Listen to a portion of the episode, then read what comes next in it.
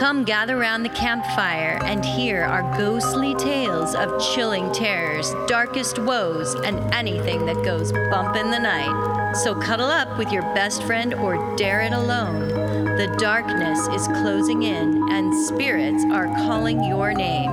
This is Fireside Phantoms.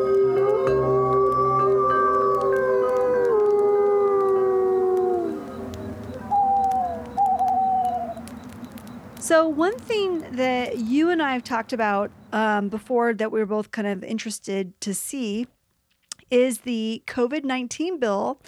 Uh, that was passed December 28th of 2020 by President Trump. He signed a new COVID relief bill into effect. But what's really interesting about this particular bill was stuck between the 5,500 pages of legislation. Lord, that's a lot of It's a legislation. It's a, lot of legislation. Was the demand that the Pentagon disclose what it knows about UFOs? awesome. I know. Yes. How this got included in a COVID relief bill, I have no idea.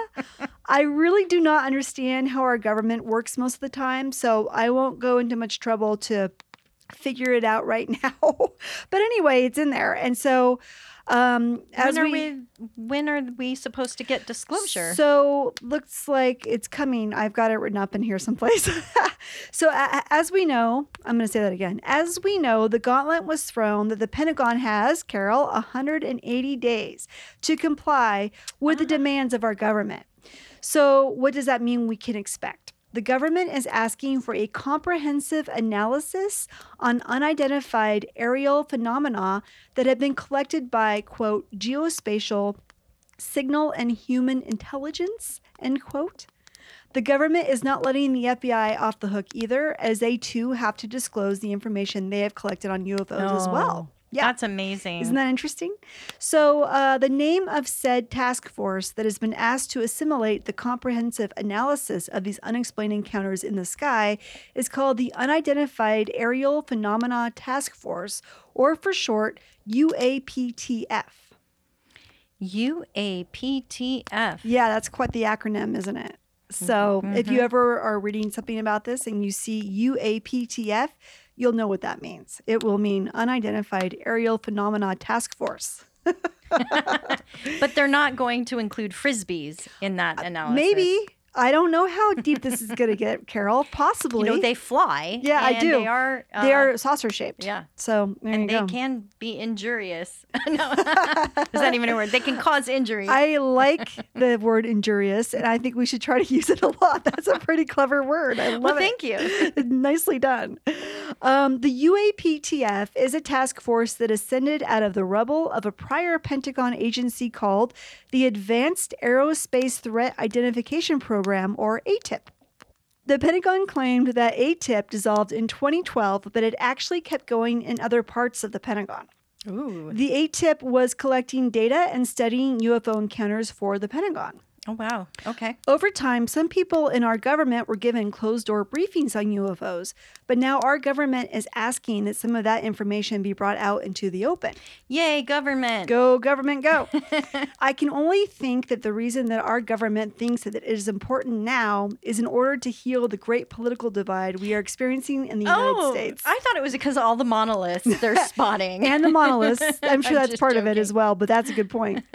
Both Democrats and Republicans want the UFO information to come out. Well, yeah, wasn't it Reagan that said we need a common Yes, enemy? yes. And if we did have an alien if we had an alien, we would all would band bring together. the entire world together Yes, as one. Absolutely. Oh yeah, we're getting we're getting ready We're- for it. Yeah, we're getting ready. Finally, they agree on something, right? That's let's right. let's focus on the UFOs. If we have something bigger than us to focus on, perhaps we will stop focusing on each other and come together as a unified country or world, just like you said. Aliens would be a perfect resolution for this. But aliens, you know, they matter too, and that's gonna be As be an enemy, they do. Yeah. no, I'm just kidding. I don't know. I, you know, it's interesting as we get into talking about this a little bit more. I kind of don't know that I'm scared of aliens. I kind of almost think that they might be good. Yeah, I mean, if we're gonna have everybody come together, would it be better to have friendly aliens or evil aliens? Friendly. I think even friendly aliens can bring us together because I I think if they wanted to destroy us, they could have easily have done that by now. Mm-hmm. I think personally they're trying to stop us from destroying each other. Right. That's what I think they're trying to do. And I have reasons for believing that. But let's get into this a little bit more because I've been doing some research on this, trying to figure out, first of all, what are they going to disclose? Um, what can we really expect? Um, so, you know, hero journalist George Knapp. George Knapp. I love. He, of course, um, is well associated with the UFO phenomena as he has reported on UFOs for years. And he's the one that broke the Bob Lazar story I told a couple weeks ago. Right. And for people who don't know, he's the host of Coast to Coast. He's one of the hosts of Coast to Coast. Him and George, George Noory, Noory, George sorry. Noory. He and George Noory are both hosting Coast to Coast. Right. Um, but he's great. Um, he has been tracking this looming disclosure to come from the government. Knapp is trying to set the public's expectations by warning them that the disclosure they can expect to receive will be less than sexy. Okay, he didn't say that. Oh. Those, those are my words. I was like, wow.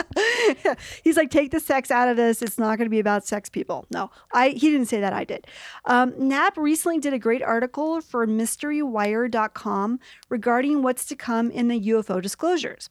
Knapp says that some information may be unclassified, but the really good stuff that is super intriguing and can have major implications to national security will remain behind locked doors, which I'm, of Oh. course, it will. Like they're not going to tell us that stuff. And that's what we really need is the juicy stuff. We need the juice. Give me the juice. Give it to me. He said some of this information will probably be shared with certain committees so that they will be in the know, but won't be disclosed to the public. He also said that no budget has been set forth from which the UAPTF is supposed to work, and based off of the information and the huge amount of resources they must pull from, putting together a report as large and comprehensive as this one will be a daunting task and will take a great deal of time to complete. He does not believe the task force will make the June 1st deadline that is expected. Probably not, but can they just dish it out to us in parts? Like an appetizer? I guess that will be depending on what the government says is okay and what isn't Could be okay. a seven course meal. I'm fine with that. Have a little tidbit appetizer here, there, and the That's other, right. everywhere else. So uh, maybe. Because it might be overwhelming for people to come out in like So- a 5,000 page document. Yes. So and that's the next part we're going to talk about. So good segue, Carol. Nicely Oh, done. Well, thank you. I like it. so glad I was able to help. you did. Former director of ATIP, Lou Elizondo, told George Knapp during his reporting of MysteryWire.com, quote, this is a process, not an event. Just like you said, it's yeah, a process. yeah. We're asking the U.S. government to engage in something that historically it never wanted to engage in. I think a lot of people have these false hopes that disclosure is here, and all of a sudden have this huge announcement by the U.S. government. End quote. Elizondo told Knapp he hopes that this new task force will help full disclosure come to light eventually. So here's the deal, though, about Lou Elizondo. He is now on a reality TV show called Unidentified Inside America's UFO Investigation, which is on, once again, the History Channel. Yay, History Yeah. Channel. History Channel is all over this. So they had the Skinwalker Ranch reality show. Now they also have this unidentified UFO investigation um, uh, show where Lou Elizondo is one of the key figures in the show. And of course, he used to run ATIP, which is the old program that was investigating UFOs. So Right. if anyone's in the new know on UFOs, it's this guy. And he's even said on the show that he can't even talk about all the things that he knows. He can only talk about certain things. But he's on this show as well as, wait for it, this is going to take me a while to get through because it's a very big title. Former United States Deputy Assistant Secretary of Defense for Intelligence, Wow. Chris Mellon, as well as, get this, Tom DeLonge from, he's a former frontman from rock band Yeah. Blink 182. Yeah, I was going to say. Yeah, he's Blink- a, what a- that's he- weird. Isn't that weird? So he got done with Blink 182 and he's like, Well, what else do I want to do? I know I want to find out what's going on with the government and aliens. Poor David Bowie. I bet he wished he was around for this. yeah, I bet he does too. David Bowie was a real big um, believer in aliens. He was an alien. Have you seen David He- Bowie? I think he thought he was abducted, right? Didn't he have an experience? He he was so eccentric and creative and artistic that it was almost like he was from another place because he was ahead of his time in so many ways. Yeah. You know, he really was. He was cool before cool was cool. He was cool. he was cool. So there you go. So anyway, you've got Chris Mellon, who is related to the Mellons of the Carnegie Mellon Right. fame. He's got a long history with the government and his family. You've got this Lou Elizondo guy, and you've got the Blink 182 frontman. Yeah, so at least they're going to have some good music they're while gonna have some good music while they're like driving around looking for people to talk to. So anyway, um, it's a slew of other people as well, and they interview different military, government, and civilian witnesses on their UFO encounters. Well, there's a couple of things about this. Um, they talked. They had one episode in particular where they talked about the triangle-shaped crafts, and they never talk about the Phoenix Lights. And I'm like, why aren't they talking about the Phoenix Lights? That's one of the biggest sightings of a UFO craft, and they don't ever even bring it up. And I'm like, why not? Like, that's a huge story. Mhm. But they talk about other sightings of similar crafts throughout the United States. Okay. So, anyway, uh, Maybe they're saving that one best for last. They, well, there's two seasons out so far of the show, and uh, both seasons are relatively short. I think one season has six episodes and one has eight. There's so much they can talk about. There's so many sightings. Like, I didn't even realize how many sightings there were until I started watching the show. And I'm like, wow, there's a lot of information out there. So, Lou and Chris talk to people to find out what they have seen regarding UFOs and record their experiences. They even talk to other governments around the world to find out what's been happening in their countries. They also reviewed footage released from the Navy of three UFOs the Tic Tac, which was seen in 2004 off the, the USS Tic Nimitz off the coast of San Diego. Yep. They reviewed that footage quite a bit, in which I think you and I talked about in a previous episode. You were like, isn't it because it looks like a Tic Tac? And I wasn't sure. Yeah. It is, it does look like a Tic Tac, like a big white floating Tic Tac. Yeah, it mint flavor. Yeah, right. Yeah, it's floating out there above the, the sea, and they're like, "Why is there a giant tic tac?" Personally, orange is my favorite Tic tac. orange is everyone's favorite. It is the best flavor of Tic Tac. It is. You know, we should give our listeners orange Tic Tacs. My God, you're right. I know, brilliant. Yeah, it's like remember Orange Tang, the astronauts used to drink. It kind of makes me think of tic, orange Tic Tacs. Make me think of Orange Tang. It's all related. it is. It's got to be. It's the juice of the aliens. Tang and Tic Tacs. Tang and Tic Tac. So anyway, they re- they review the footage of the Tic Tac, and um, there's a couple more videos, the gimbal and the Go Fast videos, which I think were both seen in 2015 off the Atlantic coast. So they have video footage of some of these crafts. They have lots of testimony from lots of people about things that they've seen. So they're just trying to find out is there a government on the planet Earth that has leapfrogged everybody in terms of technology and can come up with these crafts that defy what we really know about how a craft can move? Or is it something from somewhere else? USA. USA. No. Well, USA claims they have no idea. No. Yeah. But who knows? But we do have Area 51. We have Area 51. And that's when I'm kind of like with Lou, who I think probably does know what's going on at Area 51. Now, he's I've never come out and said that. But if he is leading ATIP, he probably has information that is deeper than what he can put on the History Channel, would be my guess. And he has said, I can't disclose everything that I know. But here's the other thing about Lou Elizondo. And it's something that the actual show points out about him. He has worked in counterintelligence during his entire military career. Really? Yes. So a lot of people do not trust him because his actual job is disinformation and throwing people off the scent of something else. Yeah. He says, however, that he legitimately believes there is something going on in regards to UFOs and he quit his job with the military in order to pursue further investigations. The show itself is pretty good. They do talk to a shit ton of military people who are good to talk to because they would know what looks normal in the sky and what doesn't, oh, pilots and stuff like that. Yeah. They talk to defense contractors and Navy pilots, etc., to try to get a grasp on what they are seeing.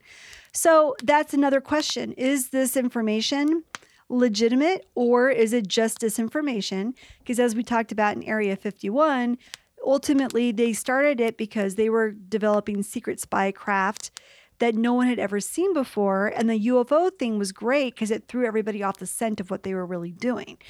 So, So is this another is this another disinformation campaign? campaign? Right. And it's really them testing out their own. Stuff. Yeah. Yeah. That is a very viable question. Yeah. Like it, it's kind of interesting because it's going. I mean, really, there's been all this new focus now on conquering space. Yeah. with a race to space with all the nations in the world and Mars colonizations and stuff. So it could very well be that. Right. Or they do have to disclose it now because now that more and more countries are participating in this, they can no longer keep it secret. Right. Because we all know the moon is completely colonized already. oh, it And is. The dark side of the moon. Oh, the dark side with Pink da- Floyd. The dark Pink side Floyd of lives the- over there? Yeah. That's cool. Yeah. Nice. Yeah. So, anyway, that's the latest and greatest that I have on what's going on with the UFOs and disclosure that is to come. Um, like I said, George Knapp doesn't believe they'll make the June 1st deadline because they have way too many resources that they have to pull from to be able to produce a thorough repo- report.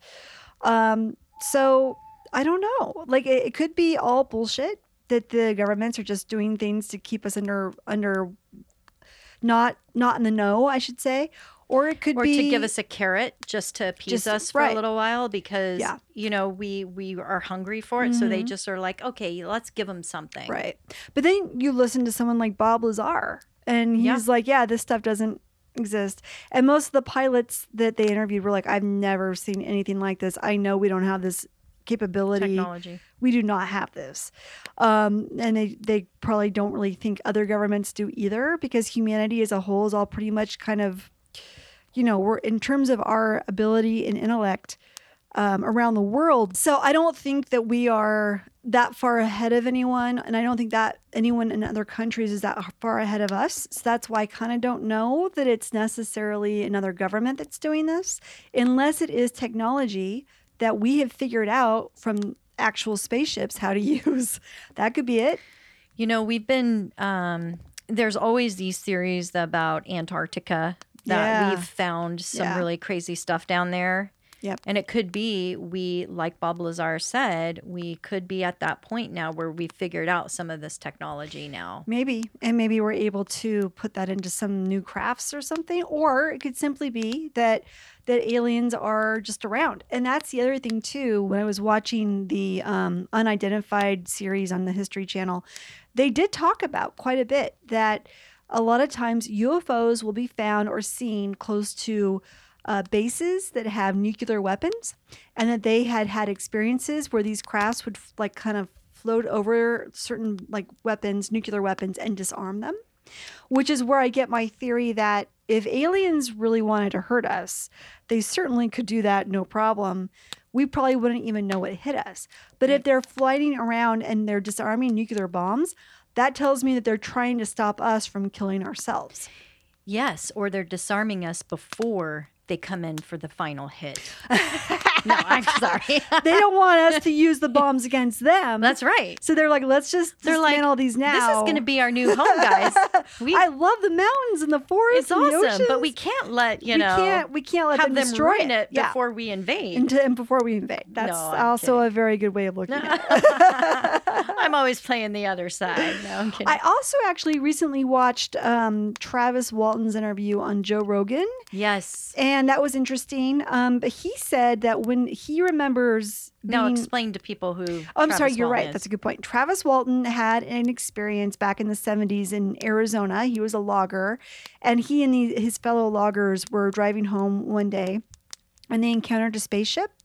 And he ran out of his out of the truck where the other loggers were. He ran over to the spaceship, and they freaked out and took off. And he was abducted by the spaceship. And he said that he remembers when he was on board that he didn't have in the moment he was terrified and he was like trying to get uh, like get away from them and he was really freaked out. And then later of course 5 days later he shows back up and he remembers like just being freaked out. And then he saw actual people on the spaceship that kind of put a mask over him and then he conked out well, he says he's had a time to think about it over the years. He was, I don't think I was ever in any danger of being harmed. He was, I didn't have the sense that they were trying to hurt me. Um, he goes, so the fact that, you know, Hollywood is always trying to tell you that aliens are the bad guys, he goes, I'm not sure that I think that's true. And his his abduction, I think, is one of the more credible ones, is given Yeah. the most respect because he had so many people witness him Um, At the same time. at the seeing the UFO, seeing the the beam come out of the craft and hit him, like all of these people, seven different loggers said they saw it, and they all passed lie detector tests. They all had their lives upended over this because everyone thought that they were lying or that they were crazy. So the fact is, is that, and then they all thought at first that they had murdered him because he was missing. yeah. And then five days later, he shows back up and he's okay. And he has this crazy memory of this UFO and he validates everything that they have said. So um, there's a lot of substantial proof in the respect that, you know, the guy who gave them the lie detector test said it would be impossible if they're lying for all seven of them, of them to pass. All seven of them passed. Wow. So, including him when he got back. So, yeah. So, I kind of think there's some credibility to their story. Yeah, and it's interesting. uh, They do say like when time passes, when enough time passes, and the fear part is gone, you can kind of reassess your Yeah. incident of Yeah. what happened, Yeah. no matter what trauma it was, and look at it more objectively. Right. And because that's what you're I think not as close to it. Like we know in hypnosis, Mm-hmm. you have to disassociate um, the person Right. from the event when you're taking them back into hypnosis to overcome trauma right. Wh- Right. which is why we put people like visualize yourself in a chair and you're watching a movie screen of yourself Right. doing what you did in the past Mm-hmm. Yeah. and because that's a form of dissociation you're Right. you're removing them from being in it witnessing it firsthand Right. Right. Yeah, that's true. That's a good point. i'm a little skeptical just because they're saying already they're saying they're not going to disclose the good stuff Yeah. so it's kind of like Don't get, get your hopes ho- up. Don't get your hopes up too Yeah. high, and Yeah. it still could just be like we don't know what these sightings are. And but they- exactly. at least we'll put them out there for us to maybe Right. see how many sightings there've been. Right. And that's what I'm hoping for. But we'll um, we'll, we'll hopefully get more updates from you. Yeah, we'll see how it goes and um, find out what happens around June 1st, which is in about 180 days from when the thing was signed. So, Okay.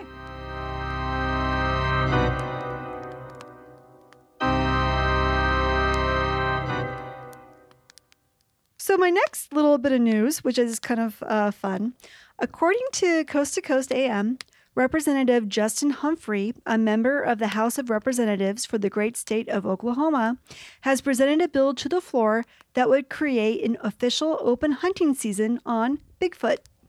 What? yeah. No, Yeah. I hate them. Yeah. You don't hunt Bigfoot. No, you don't. And we'll get into that. This is going to get fun. The bill says, quote, the Oklahoma Wildlife Conservation Commission shall promulgate rules establishing a Bigfoot hunting season.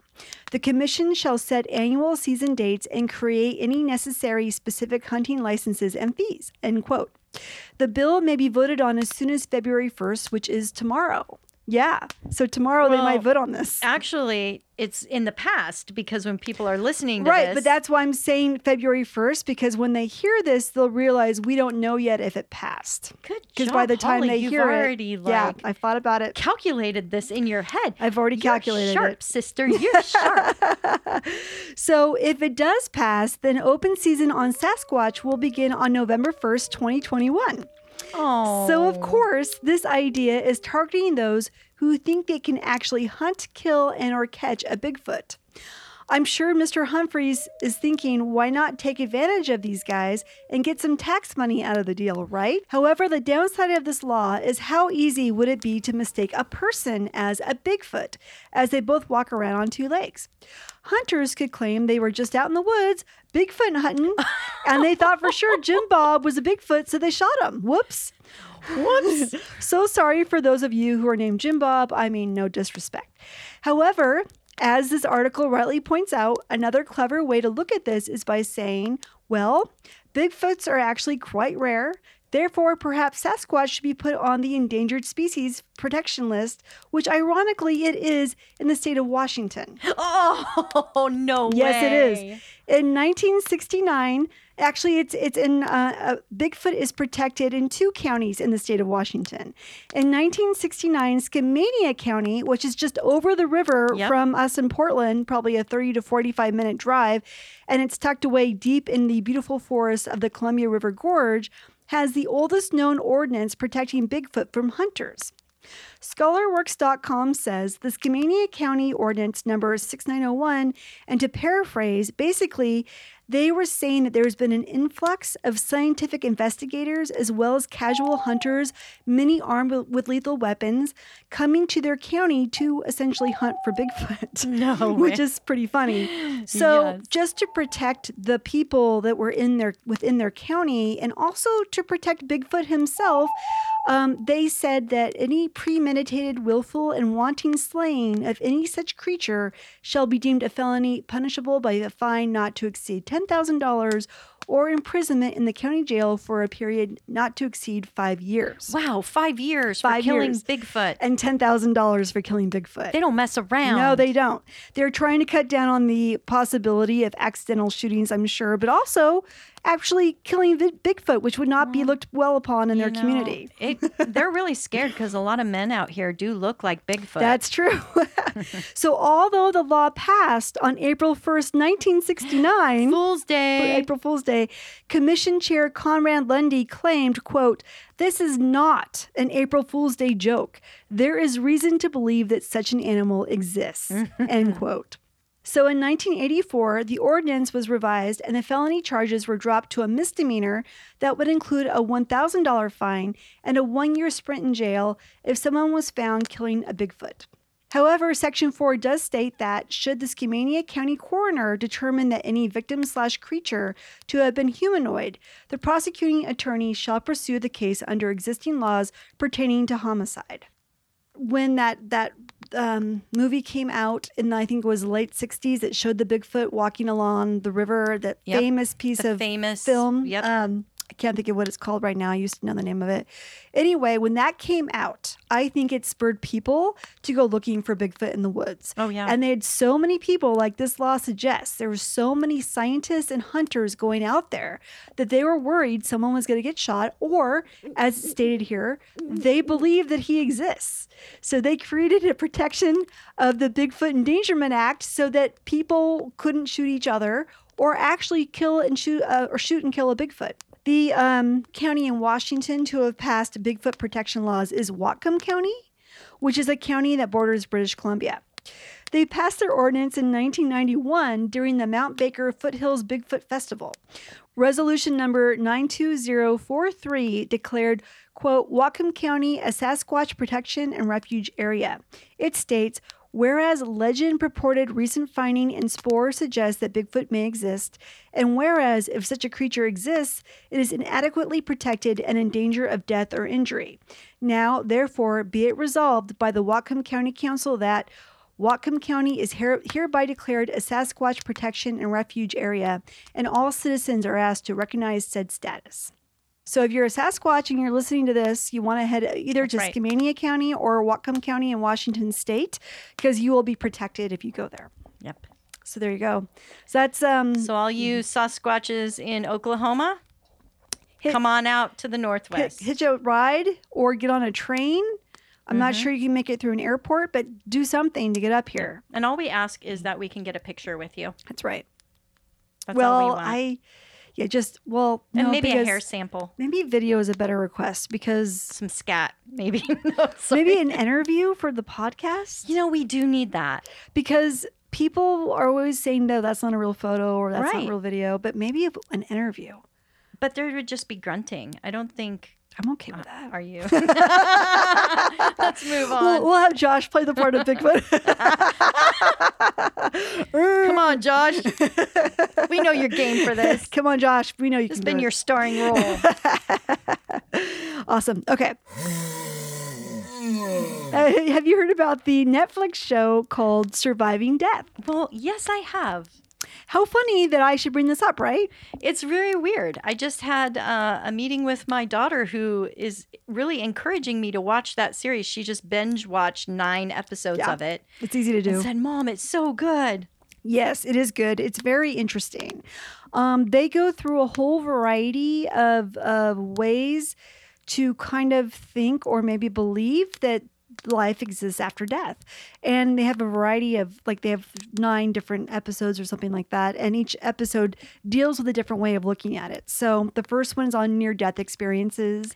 They have one on, uh, actually, they have two episodes on mediums. yes. They have an episode on ghosts. They have an episode on reincarnation. Reincarnation?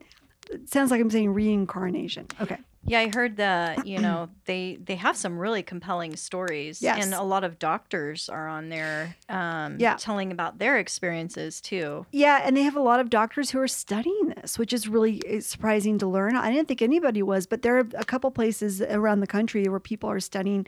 There's a guy studying reincarnation, um, near death experiences. Like, it's very interesting. I heard that um I heard I think it was a few years ago that you can actually measure uh when somebody's alive versus after they've passed and there's a slight change in measurement of um body weight and they think that's the Right. soul, soul has leaving. left. Yeah. Isn't that so so the soul has a little bit of weight. Yeah. the soul has a little bit of substance. Oh, excuse me. Soul train. Soul Train. so anyway, um, a couple little snippets I wanted to share with you, which were my favorite parts of the show. Yes, please. The first one was, um, and I remember when this this doctor wrote a book about her near death experience. I remember when that came out because she was interviewed like on the Today Show and stuff like that, and they interview her on this show. Her story is um, she was kayaking in Chile. Now I don't know if I'm supposed to say Chile or Chile. I really like Chile. Chile. We'll go with Chile because I've heard it pronounced that way too. So she's kayaking in Chile and she got pinned under the water and she drowned to death. Her boat was trapped underneath a waterfall. She felt her body pushed up against the boat and she felt her bones breaking in her legs. Oh, You know how you're like tucked inside that That's kayak and stuff? Yeah. She wasn't scared and she felt herself float up and out of her body, where she then encountered some beings. She didn't really know, they weren't people, but she just described them as beings. Anyway, she said um, time and dimension shifted, which I think is interesting. She went down a pathway to a dome structure. She felt like she was in heaven and she felt like she was home. Um, but she could still see herself submerged in the water, and she could see the other people with her trying to get to her. She was without oxygen for 30 minutes. oh wow. Yeah. What was the name of this doctor? I Did don't, you didn't get it? Okay, that's fine. Sorry, I should. Um, I I can probably find it pretty quick. Um, she was without oxygen for 30 minutes, and her companions knew they weren't going to find her alive. That's when one of the guys she was with saw her life jacket float by and he swam after it. He wound up finding her in the water and pulled her up. They began working on her. Um, I'm sorry, they began resuscitating her. As she watched all of this from above, she did not want to go back to her body. The beans told her she had more work to do and it was not her time yet. So she came too.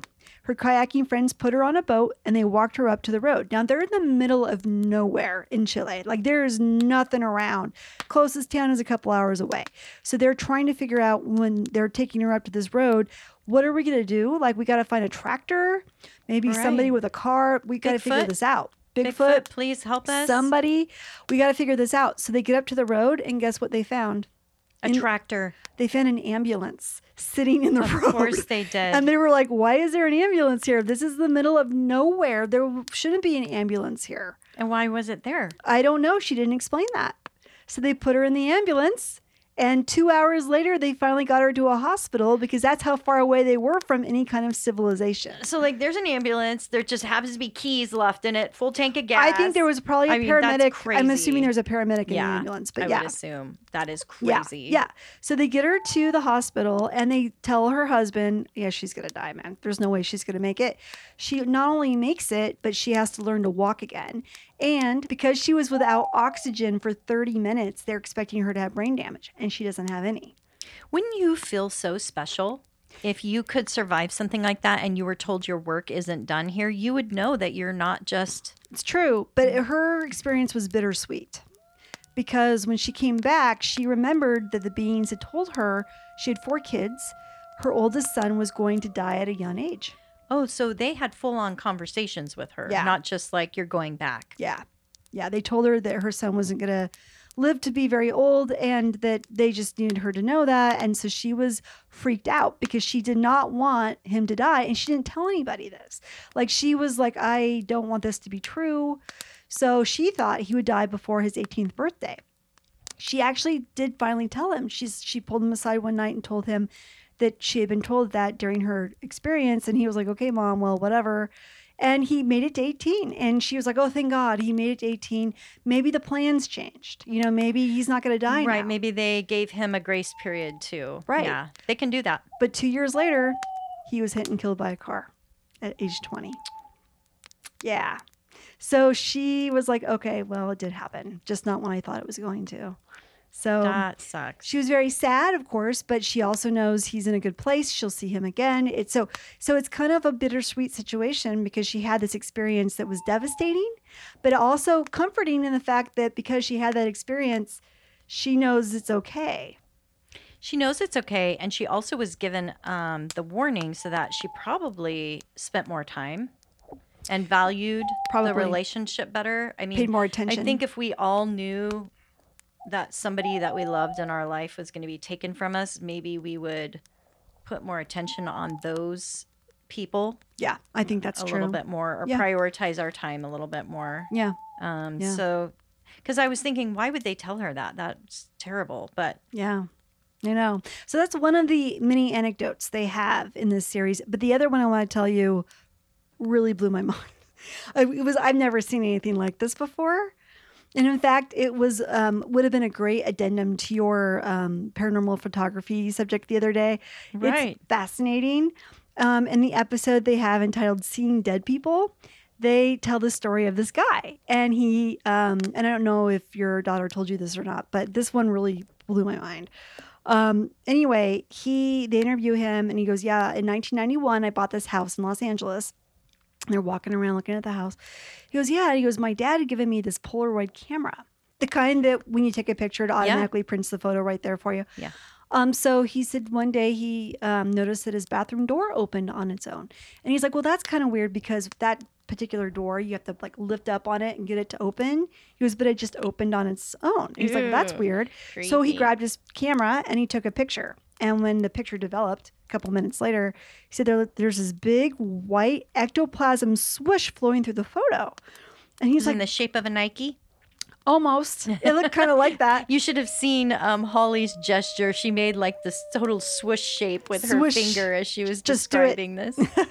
So anyway, he um, thought, okay, well, you know, either there's something wrong with the camera, my dad's playing a joke on me, there's something wrong with the film, I don't know.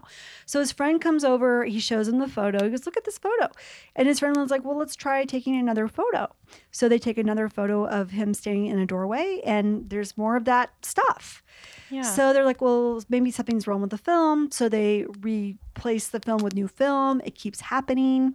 And then they keep taking pictures. And then in one of the pictures they see, it kind of looks like there's a person standing, like it's like a vertical shape. oh, And they're like, oh my God, we have a ghost. And they start joking about them having a ghost. yeah. So then later they have some friends over and they show them these photos and they're like, yeah, it looks like we have a ghost. And so one of the friends says, oh, you have a ghost? Well, ghost, are you here now? And he takes a picture and I shit you not, the picture develops and it says in that white ectoplasm stuff, yes. Yo, oh, wow. Yes, it says the word yes. And they're like, holy shit, it's not supposed to be able to communicate. So then they start asking it more questions. Oh, it's like the Ouija board. Yeah. They say, What is your name? And they take another picture and it spells out the word right W R I G H T. And they're like, What the fuck? And then they're like, Are you a good ghost or a bad ghost? And they take another picture and it says the word friend. Oh, so it's Casper. Yeah. No, well, but so it's communicating. sweet. So then they have all their other, other people come over with their cameras and said, see what you can get. And so everyone's taking pictures, asking questions, taking pictures. But the only time it works is on the um, Polaroid picture. uh, hold on, the Polaroid Spectra film that is used in those cameras. So that's the only time it would show up. So they were taking pictures, taking pictures. Well, eventually Kodak's or Polaroid or whoever stopped making the Polaroid Spectra film. So Right. they can't communicate with it anymore. Isn't that weird that it's called Spectre film? Yeah, that is weird. That is so weird. Yeah, and they're catching a spectre on know. film. Yeah.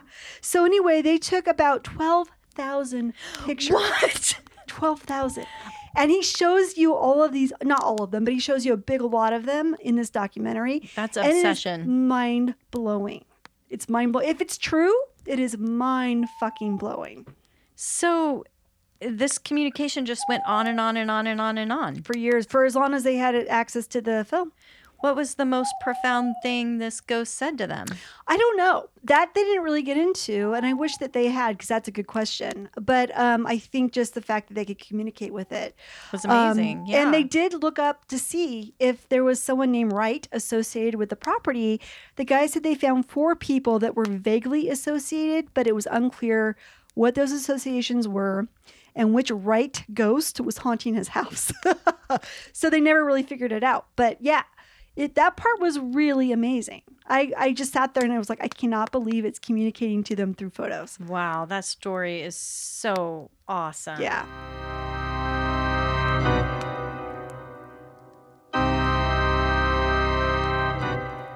Carol, what do you think we should do our tarot reading about? You know, I'm really excited about, of course, the alien disclosure, UFO Me disclosure. Too. Me too. Should we do um, a reading about what the alien disclosure is going to be?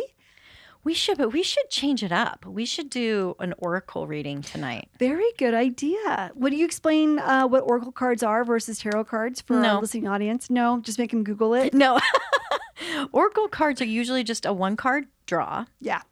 and it's more a message uh, rather than a spread of Yeah. past, future, present, or any sort of. Right. Um, It's just one message. I mean, and it's not based on tarot either. Right. And people can use oracle cards like tarot decks, but I think you and I just like the one card draw for oracle cards. I do. So, Yeah. cool. Because I, I like to draw an oracle card to set my intention for the day of Right. like, okay, what what is this day going to be like for me? Right. And then I pick a card, and if it's bad, then I put it back and draw another one. As you should. That's why I like oracle cards. awesome. Okay, guys, we'll we'll be right back. Okay, I am using the Seasons of the Witch Samhain Oracle Sawin. Samhain. God damn it. I'm using the Seasons of the Witch Samhain Oracle deck. Um, authors Lorraine Anderson and Juliet Diaz with illustrations by Giada Rose. Um, and I pulled the Journey card. And I love this deck because it has actually red edges on it. It's red gilded edges on the cards. It's really beautiful. Oh my gosh, you pulled the journey card. I pulled the journey card, which is so funny because when we were talking about it, Lou Elizondo had said this is not going to be an event; it's going to be a journey. You Wow. know, so I think he's right, and I think that we will find out things with baby steps. I think we're going to find out little bits of information as we go, and we'll learn more and more as we progress. But I don't think it's going to be an all at once type of situation, and that's what I think that means. And when I looked it up in the little book that comes with the deck, Did it um, expand on it at all? yeah, there was one part. If you have drawn the journey card, it is because you need to trust your process. You cannot skip past the lessons, trials, triumphs, or hardships that you face. Each step is an important milestone. It can be hard to see the sun when clouds surround you, but know, dear one, that your journey is as it needs to be. Discover, discovery comes when your back is to the wall and you have to find a way to leap from danger.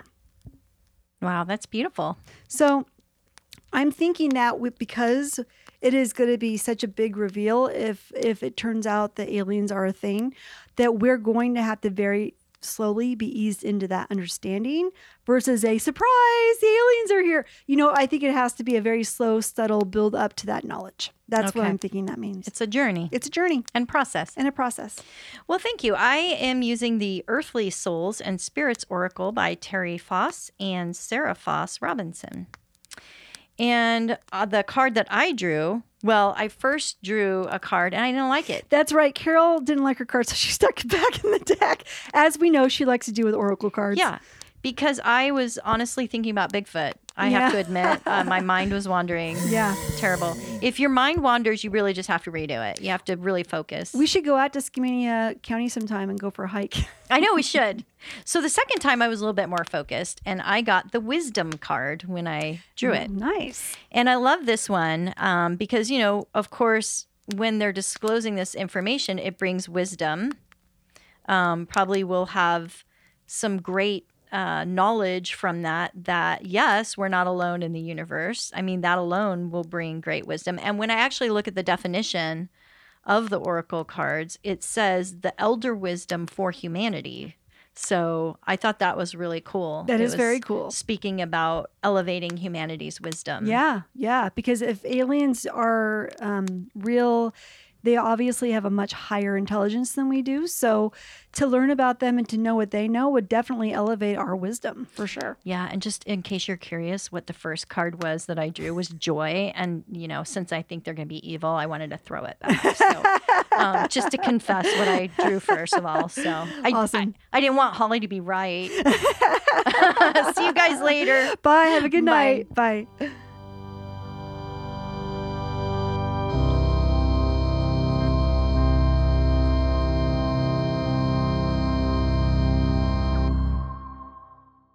Ellen's, blah, blah, blah. They even talked to other governments around the world to find out what they've been. What? Oh fuck! Here we go. Resolution. oh, fuck.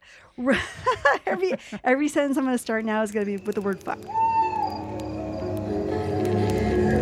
As the flames die down, do remain undaunted, Though all hitchhikers are ghosts, and all dolls are definitely haunted.